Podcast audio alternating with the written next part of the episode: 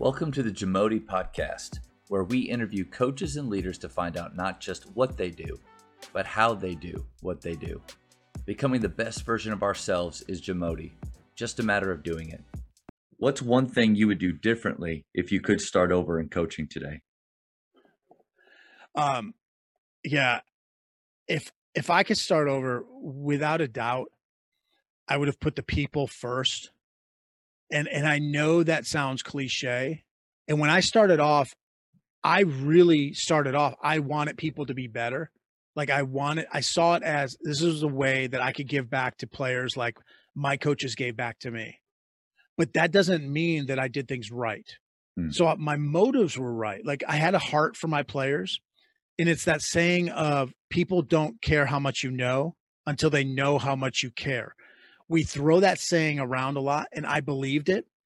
Here's the problem with that not the problem with the saying, but the problem with the way I would think about that.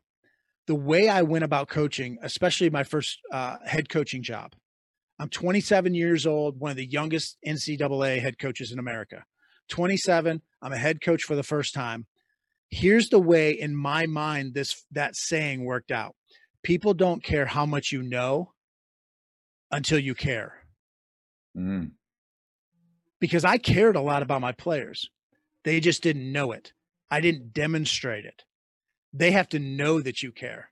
And too often times we love our players, we care about our players, they don't know it. Mm. Um, and they and we don't tell them enough, but we don't show them enough and and early on it would have been more about the people and less about me and me trying to prove that I should be a head coach at 27 that that the administration made a good hire that I'm this up and coming you know star. It's not about me. It's yeah. not about my resume. It's not about me being right. It's about us being right as a program. And so I didn't put the people first. I put kind of my my agenda. This is my offense. This is my defense these are my drills, my playbook, my team. It's not me, my, mine, I. It's us, our. Right. You know, we, us, ours. That kind of stuff. And as a young coach, it wasn't about the people; it was about me. You said too, uh, show them how how much you care, but there's a the way that you show them too. Like you you kind of mentioned it because I think I could see younger coaches, or I mean, I I kind of and my first coach I played for was Dave Bliss, who was a Bobby Knight disciple. So that's what I was kind of used to. And so the way that he showed us he cared, hammer down. I am going to make you run. You are going to care so much because I, because I care. But then it was like, because I care about you, you're going to run and puke. Okay. Uh, we got to make sure that the way that we show them we care is balanced and it's way more than just it's like what uh, coach drew just said I, I, was talking with him he said everybody thinks it's about the jump shot. Well it's not about the jump shot it's about the development of the total person. Like that's it. Yeah and do you have empathy? Do you yeah. i know that word gets thrown around a lot um, and it's hard to do it's hard to have empathy but do you understand where people are coming from? You know do you understand what all 15 of your young ladies or young men are feeling well, probably not because you haven't taken the time to invest because you've spent all your time planning this two hour practice. Yeah. But if you don't have 15 people inspired and engaged and excited to be there, you know, what good is this great practice plan? And that's what I was. Man, my practice plan was to the minute. Like I had learned from some of the greatest, some great coaches. Okay. Very organized. Like our practices were very good. Like you get me in a clinic setting, man, this is great. Except my players didn't care. Yeah. They didn't care about the practice plan. They didn't care about getting from one drill to the next. The only reason they would get to one drill to the next was because they were scared they'd have to run again. You know, but I, you know, I tell them I care about them, but I wasn't showing them because I wasn't listening to them. Yeah. Or if I listened to them, the only reason I was listening was just to wait till they got done talking. So then I could tell them the way they, sh- yeah. Come on, Matt. Come on, Matt. Finish up because I got to go. I'm going to tell you why you're wrong. I'm going to tell yeah. you because I'm 27 and I'm a head coach. That's right. I'm obviously the man. You know, that's stupid. And I was just, I was a little too arrogant. Um, not that I didn't care about them. I just thought I was the, I had the, the answers.